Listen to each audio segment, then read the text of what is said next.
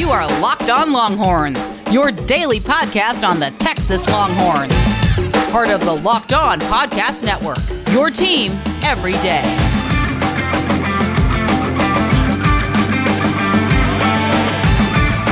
All right, welcome to a Friday edition of the Locked On Longhorns podcast. I am your host, Patrick Kahn. Uh, joining me today will be Mike Harge of the Harge Knock Life podcast. He's going to help talk about the Texas Longhorns. We're going to be talking about the defensive backs today. We're going to be talking about the offensive line issues, what we want to see in the bowl game, what Texas needs to do to get back to the Big 12 championship since they will not be playing on Friday. Uh, so we're going to dive right into it. So let's get into my conversation with Mike. All right, now let's talk with my good buddy. He's been on here several times, and we're going to bring him back again. Mike Harge from the Harge Knock Life Hardball Harge on Twitter. Mike, uh, we're here on a Friday. Uh, unfortunately, we're not doing what we thought we would be doing. That's getting ready for a Big 12 title game. Unfortunately, didn't go the Longhorns' way this year. Kind of wanted to start off with some, just a recap. We got National Signing Day. The early signing period is now behind us. Yep. Texas signed 19 out of 20 expected commitments on on day one, which was a shock to me. I, I didn't expect that they were going to secure almost their entire class on day one. Um, there's always going to be one or two that you, you think, hey, we got a shot. L.J. Johnson out of uh, uh, Cypress Fair. Uh, he's a guy that that we're looking at in February. Not real sure what's going to happen with uh, Ishmael Ibraheem. He's got some off the field issues to deal with before yep. he signs his letter of intent. But I wanted to start with the offensive line. More importantly, I want to start with Herb Hand. Mm. Um, your what's your your feel for for Herb Hand? This is his now third year, going into year four next year. If Tom Herman and the entire staff is to remain, uh, going into year four, how do you feel about what he's done uh, as the offensive line and co-offensive coordinator for the Longhorns? Let me be honest with you. You know, Herb Hand was someone that when he got to the University of Texas, I had talked to a friend of mine that covered Herb Hand out in the Alabama area. And he told me, he said, You're gonna love this guy. He's he's outgoing, he's got personality, he's not like most coaches. You saw him on, you know, the the the cooking shows. He was coming in, he was supposed to be this bad man on the grill, on the pit and so I was like, all right, let's give him a chance. Let's see what happens. But when you come to the University of Texas, the bottom line is what are you doing uh, in your position? What is your position group going through? So I look at the development of Sam Cosmi, and you could say, okay, he's done well, but Sam Cosmi came in three star, worked his tail off, and now positioned himself to be a possible first round pick. Uh, you look at what Derek Kerstetter, unfortunately, he had that injury to end his season, but he's a guy that became versatile. And I always try to say, if you're a jack of all trade, you're not a master of one, right? You can right. play across the line, you can do different things. But as a whole, I think Texas has had some success on the offensive line but they have struggled in the recruiting part of this and missing on probably the year in the state of Texas where this was probably the best offensive line group of guys in the state and Texas not truly getting a quote unquote bell cow that you can hang your hat on and say, okay, boom, this is the guy. Now, Hayden Conner, he may turn out to be the monster of this class and I hope he is. I hope he does a great job. But they missed out on some big name guys, and when the Aggies, Texas A&M lands one of those guys, it becomes a problem. When the Brockermeyers, legacy kids go to Alabama, but let's be honest, when you look at Alabama, and if you're an offensive lineman, that's probably where you want to go. Probably. you know, you're going to be in the limelight. You're going to get a chance to showcase. You're going to be coached hard, and you're going to learn what it's like to be an uh, NFL lineman. Here at the University of Texas, I think in most eyes, and I'll ask you this too, Patrick. I mean, in most eyes, this this offensive line is underachieved, and and as far as development, it falls solely on Herb Hand, wouldn't you think? Yeah, no, it it it 100 percent does. There's there's a couple of thoughts here, and kind of want to get your opinion on it. For me, when I think about Herb Hand, it's not so much the development that I have a problem with because, um, you know, I think that's a double edged sword, right? You can only be coached a certain amount, but if you don't put in the work, uh, then then development's not going to be there. But when you see a lack of development across the board, you can't say I think it's all of these players, you know, and and we've seen regression from players like Caden Sterns. When he came out as a freshman, this guy had Earl Thomas 2.0 written all over him. And then he never became that after that year. Right. Um, you know, you see that regression. So that that's my first thought. My second thought is not just talent acquisition. Maybe identifying that talent is a problem for Herb Hand. Because, and I say that because when I looked out onto the field this year and I saw Denzel Okafor at right guard and I saw Christian Jones at right tackle, and they struggled all season long. That makes me go, okay, why are none of these other guys getting a chance? Because I saw Andrej Karic go out there against Kansas State. They have a really good front four, and he held his own. Yes, he did. He did not allow a single pressure according to Pro Football Focus, and he took 26 snaps. Uh, and they they have some, like I said, they have some really good talent up front. And so I see that, and I think, okay, so is there a issue with identifying talent? But to to your point, I wanted to bring up there were five offensive linemen in the top 15 according to the 24/7 composite rankings. Tommy Brockermeyer, Alabama. Donovan mm. Jackson, Ohio State. Mm. So those those are your top two that were in the class. Savion Byrd, Oklahoma. Bryce Foster, Texas A&M.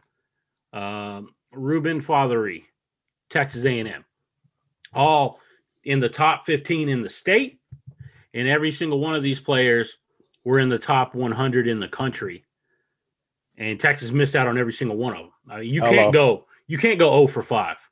You, you can Right. And the fact that A&M got two of them, uh, Alabama got one, uh, Ohio State got one, and then Oklahoma ended up with Savion Byrd.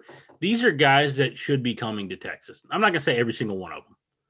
Uh, right. It makes me wonder did Alabama do some negative recruiting on Herb Hand? Because they would know firsthand because Absolutely. he was from Auburn. Yep.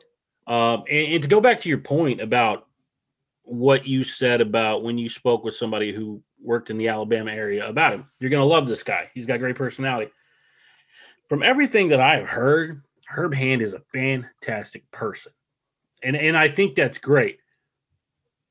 But we're in the business of winning football games. Mm-hmm. We're in the business of getting these this talent to the University of Texas.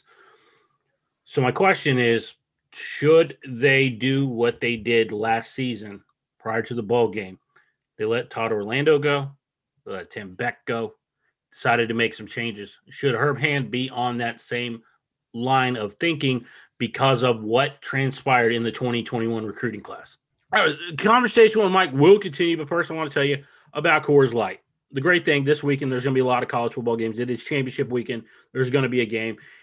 And throughout the week, we're always go, go, go. But we need to find a moment to chill. How do you hit that reset button to get ready for what's next? What's next is all the college football this weekend, so what you want to do, reach into your fridge and get that ice cold Coors Light. We're talking cold filtered, cold lagered. It is made to chill. It's cold packaged. Uh, the crisp, refreshing as the Colorado Rockies is the perfect moment to unwind. The great thing is you can go to get your beer from the Coors Brewing Company in Golden, Colorado, brought right to you. All you got to do is go to get.coorslight.com. They're going to find you can find the distributor closest to you. It's going to bring it to you, so it doesn't matter what team is playing. Coors Light is official beer of watching any college football, especially on championship weekend. But as a reminder, I always want want you to remember to drink responsibly. So when you need to hit reset, hit for the beer that's made to chill, and we're talking Coors Light.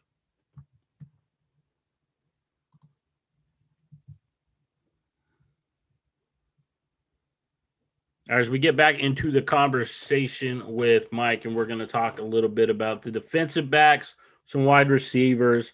I want to remind you on Monday, we're going to do a full recap of the weekend selection Sunday. Where do we think the Longhorns are going to be playing uh, their bowl game? What's the matchup? Uh, we're going to get into all of that on Monday's show. That's a tough. That's a tough call right now. Um, mm-hmm. Here, I'm gonna say no, and this is why I'm gonna say no. Think about what we are going through at the University of Texas. He already had seven new coaches put on this staff mm-hmm. in the in the off season, and right. he talked about the recruiting. You said you were shocked that he was able to get the majority of his players signed in that early signing period, and the reason you say that is because a lot of his coaches weren't here they didn't even get a ch- some of the kids are coming to campus without even having been on campus or even coming to meet these coaches in person. Right. And Urban said that during the, during the call. So I, the reason why I say that is because the continuity is there. Does he have to step his game up? Absolutely. Do does Tom Herman walk into that coaches meeting and say, "Herb, you have just lost us probably the best players." Is it negative recruiting? For sure. For sure. No, there's no doubt about it. I would. I mean, yeah. I would I would have been negative recruiting against the University of Texas, period, for all the mishaps that or missteps that happened this year on the university from the social justice, the eyes of Texas, the the Herman's not gonna be here. Why would you want to go to a school that you don't even know if he's gonna be the coach? Listen to those savage fans back there. This you want to go to that school and deal with all that? I get it. I get it. But Herb Hand will be put on notice. Let's just say that. If I'm doing that and we're headed into the next phase of uh, ending 2020 and going into 21, Herb Hand definitely is being put on notice for sure. Yeah. I mean, you have to, uh, because when you look across the board at the level of recruiting, Texas is getting top players at every position except for the offensive line in one way or yep, the other. Yep, I mean, yep, when you look when you look at the, the position rankings, things of those nature. All right, so let's let's focus on something else. Uh, Mike, let's talk real quick about the defensive backs. Okay. Now going into next season, you, you mean DBU? You mean DBU? DBU. there you go. Uh, you got D'Shaun Jamison who is returning. Yep. You have Josh Thompson who is returning. You do know that Chris Brown is gone. You know Caden Sterns is gone where do you turn on the defensive side? Like if you were to to look at it right now as things stand. So we're talking if Tom Herman is back next year uh, and the staff is in place. Mm-hmm. Who are you playing at safety? Who are you playing at corner? Um, and, and kind of moving that around. Just kind of a way too early look at next year. Well, I mean, you obviously have your corners back, right? You have yeah. D'Shaun Jamison and you have uh, Thompson back. You also, we still don't have a, a ruling on what's going to happen with Jalen Green. You don't know what's going to happen with Cook, although these guys, Anthony Cook, they they obviously have stepped away from the field before, and you don't know if they're going to be around. But in the secondary, I mean, if you want to play some, you still got Kitan Crawford, who everyone said was unbelievable. You still have Jahdae Barron, who got a chance to play in some games early. BJ Foster, another guy that is supposedly going to be around again. Until we hear from all these guys and find out if they're going to be here or not going to be here, that will play a big part of it. But Jerrin Thompson, to me, I think showed that he is capable of playing uh, safety in in the big games. And you brought up the offensive line and how those guys, the young guys, played well. And here's another guy, Jerrin Thompson, who played great at at the safety position. Should have had, could have had two interceptions, had one, almost had another. Mm-hmm. And I think he brings a lot of uh, I don't want to call it moxie, but I think he brings a lot of uh, toughness and athleticism to be able to make some things happen. So those would be the guys that um, Tyler Owens, another guy that we really hadn't talked about a lot. I think Tyler Owens could be he's so big. I think he could probably be like a DeMarvion Overshown. I think Right. he can be that same guy if he truly, truly wanted to. And you and I talked about this before. Some of these guys that, that have gotten moved into different positions, like an Overshown, like a Chris Adimora, those guys are used to being the free safety type of guys. Now they're having to take on blocks. I think Tyler Owens would be one of those kids that could come in and take those blocks on because of his physicalness. Yeah, I, and I I think he to me, Tyler Owens, I think he would be a really good candidate to play that spur position. Yeah. Um, and maybe you can move Chris Adimora, who's more of a natural safety, back to you know one of the, the one of the safety spots because I think both safety spots are going to be open. Yep. We're not real sure. Uh, Jerrin Thompson, like you said, he's a guy that when I watched him against Kansas State, I was like, why wasn't this kid playing before? Uh, Because he was always around the football. Uh, whether he's breaking up passes, he got the interception that set up the Roschon Johnson touchdown early in that game. Uh, you know, so yeah, looking at the secondary of those guys, um, I might look at a Josh Thompson playing safety. Right. Uh, and the reason I say that is I think he's good, but I don't know that I want him playing coverage every Mhm. snap. Right. Uh, he's a really good physical tackler. And so maybe moving him over uh, and giving a guy like a Jahdae Barron, a Kitan Crawford more opportunity to play cornerback. Yeah, you, you mentioned Jalen Green, and, and do we know where he's going to play or, uh, you know, look look at that position as a whole? You know, the other position that I'm kind of curious about is wide receiver. Right. Um, so Brennan Eagles is leaning towards heading to the NFL based on a report from uh, Clarence Hill from the Fort Worth Star Telegram. And so if he's gone, let's Tarik Black might have another similar decision. He was a guy I thought was going to do something and then he kind of disappeared. Right. Um, how much do you attribute certain receivers disappearing due to they just wanted to get other guys involved, and how much do you attribute that to the lack of downfield passing from Sam Ehlinger?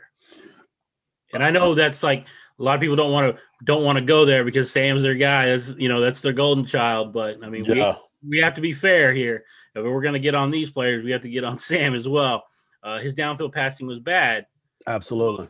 So when you look at that, how much do you attribute that to the wide receivers, and how much is that because the quarterback couldn't get them the ball? I think it's a little bit of both. I knew that a, a bunch of times he couldn't get the the receivers couldn't get separation, so Sam would hold on the ball a little bit longer. He wasn't throwing the ball where he needed to. I mean, you know how this goes, but Yeah. I agree with you 100% because there was a lot of times that those guys were flying down the field, they were wide open and there was an underthrow or there was an overthrow. So I'm with you 100% on that. Uh, but I don't think that this is going to be uh, this this season coming up. I think there's going to be a, a bigger difference in the passing game and a bigger emphasis on making sure that they hit some of those guys down the field and they don't miss it. I, from what I've heard, uh, Hudson Card throws a great deep ball. I know Ja'Quinden Jackson has a cannon, and and hopefully he sticks around the university and, and gives himself a fair shot at that. But Mhm. you know, my man Casey Thompson, I I, think he was somebody that should have got more reps throughout the years, and I think he's going to be just fine with it. I think the thing for me with those wide receivers, who is going to be the one to take that next step? Uh, coming into the season, I really thought Marcus Washington was going to be a guy that was going to get a chance to play. Uh, obviously, Andre Coleman had some different thoughts on some of these kids. Jordan Whittington, is he going to stay healthy? Is he going to stay in the slot? Is there are they going to move him to the outside? Jake Smith is a burner. He needs to be in the slot. Schooler, Brenden Schooler is coming back. We heard that. So there's going to be plenty of weapons per se that are still going to be on the 40 acres. And let's not forget, I mean, he recruited well for the three years prior to this year. Coach Herman did.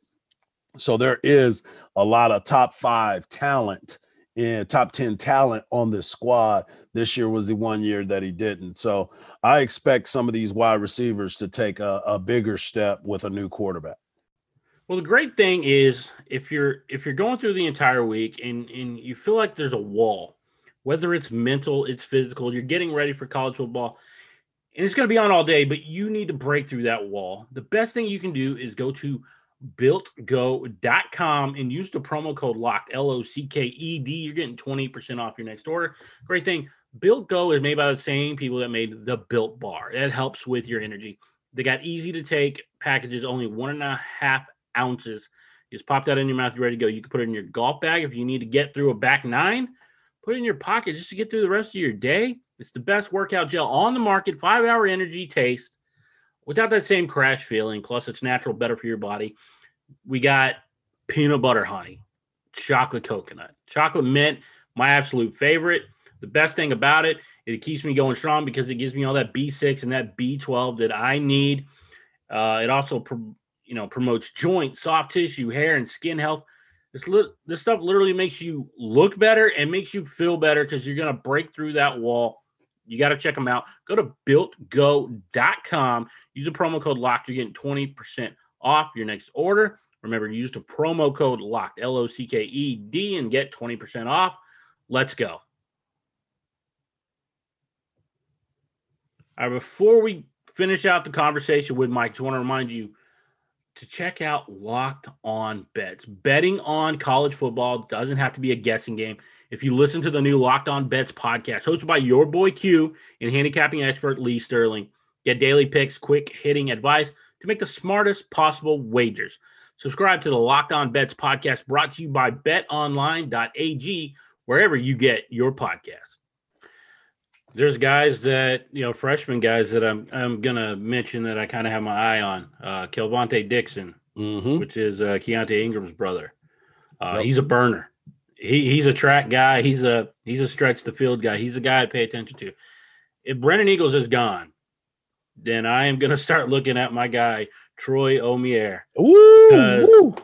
He's got the size, and eh, when I watched him in camp, I I was getting excited. I was like, this dude could be a big time playmaker for them down Yes. the field. You know, uh, you know, he has the size, he has the ability to go up and catch the ball. And, and I'm not comparing him. I want to get this out here. I'm not comparing him, but he could have a similar impact to what Collin Johnson had in catching some of those balls where you just go, how in the world did he get to that? Yeah. Um, I mean, he has the size and the leaping ability to do it.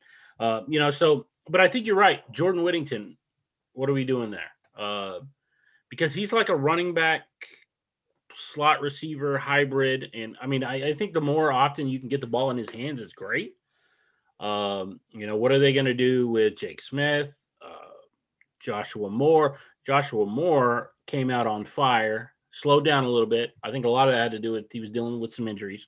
Yep. Um, I think he, and part of it, I think, is uh, he's got a real lanky frame, so he could Yeah. probably use to put some muscle on.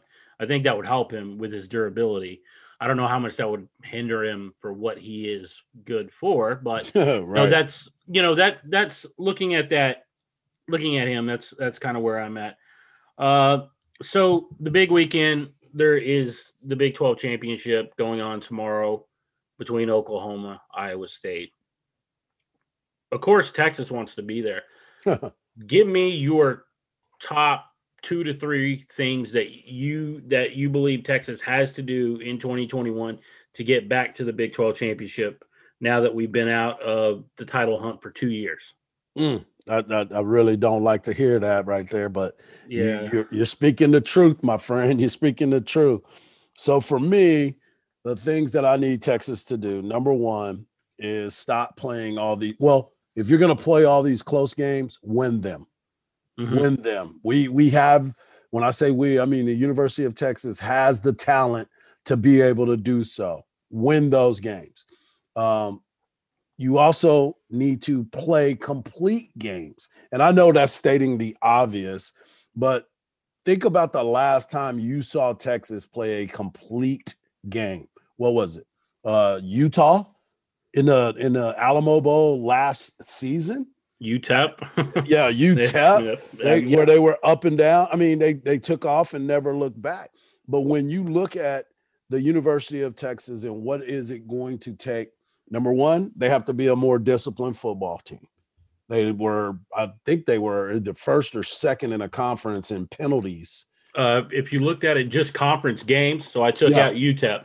Yep. Uh, they were number one in penalties per game and number one in penalty yards per game. Those are some of those hidden yardage that Yep. really hurts you. Yep. And it's Un- not just it's not just Undisciplined. undisciplined football, and it's not just that they're playing undisciplined football. It's when these these things happen.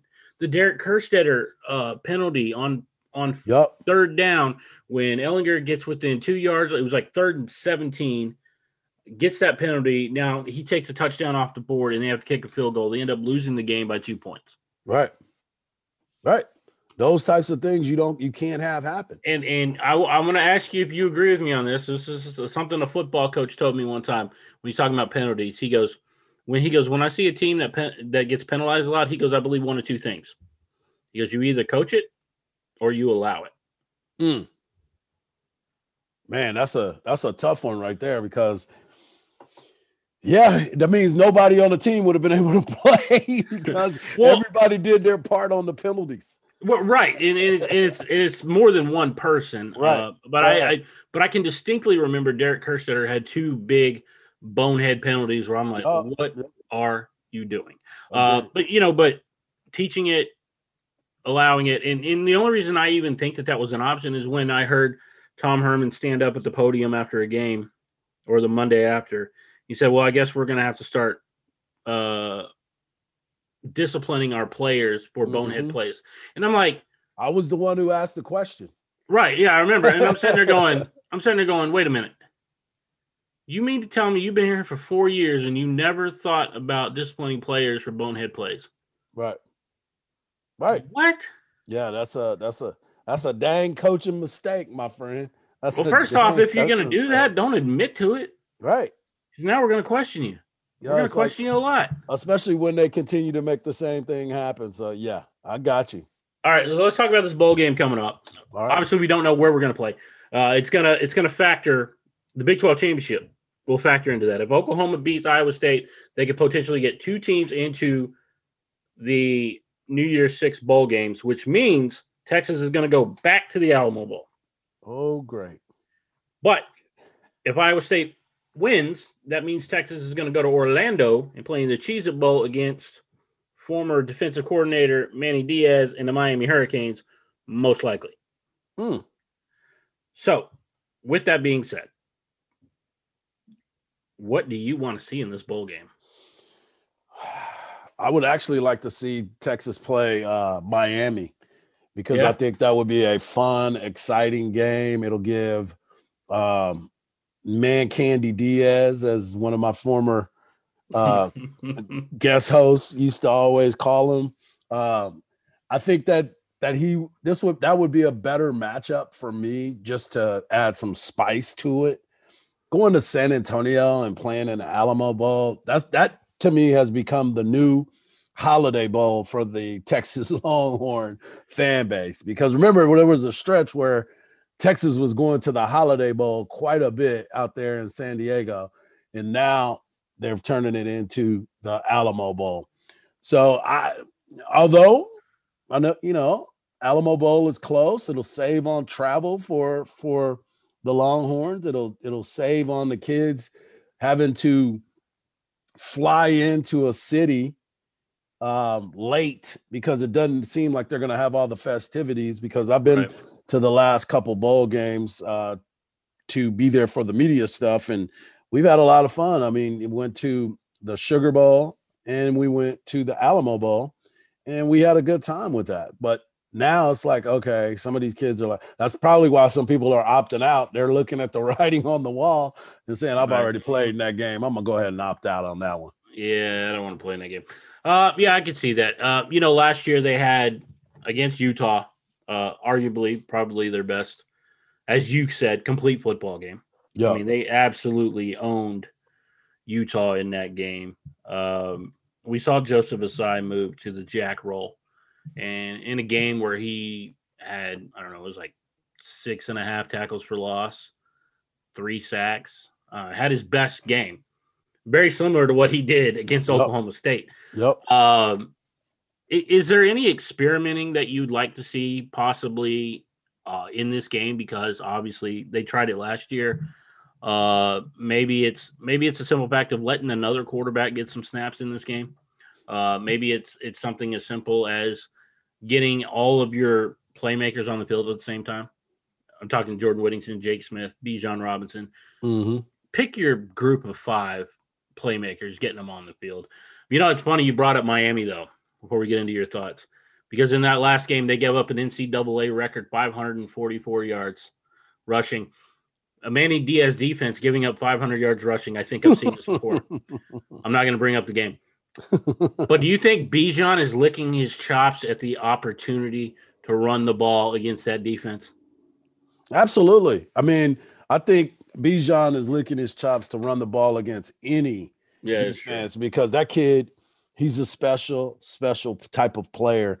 And he deserves an opportunity to play as many games as he can because he's one of those kids that, because this year technically is a free year for most kids, you look at the, you really only have them for two years. Yeah. You're really going to only have them for two true seasons.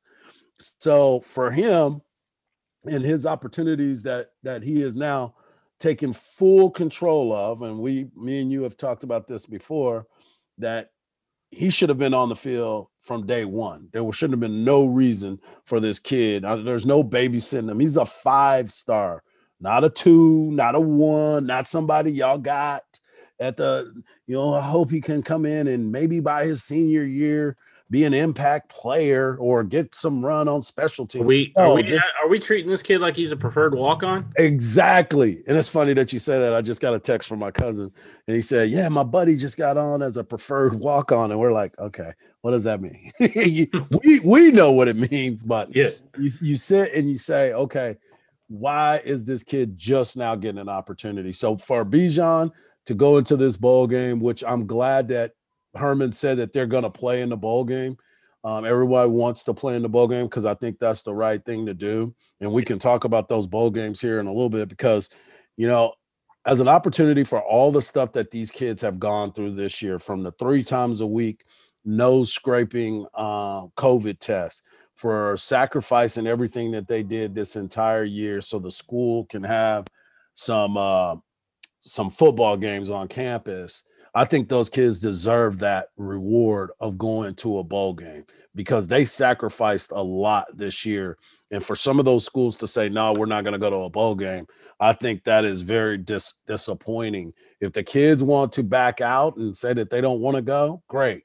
But don't make that decision for them because they have sacrificed everything this year just to get on that football field. I absolutely agree with you 100%. Uh, I know you said we would get into those bowl games uh, discussion, but unfortunately, we are running low on time. Mike, I appreciate you hopping on as always. Make sure you check him out on Twitter at Hardball Harge, and uh, also check out his podcast. It's the Harge Knock Life wherever podcasts are available. Mike, appreciate you, and we'll uh, we'll talk soon. Always appreciate it, Patrick. Thank you, brother.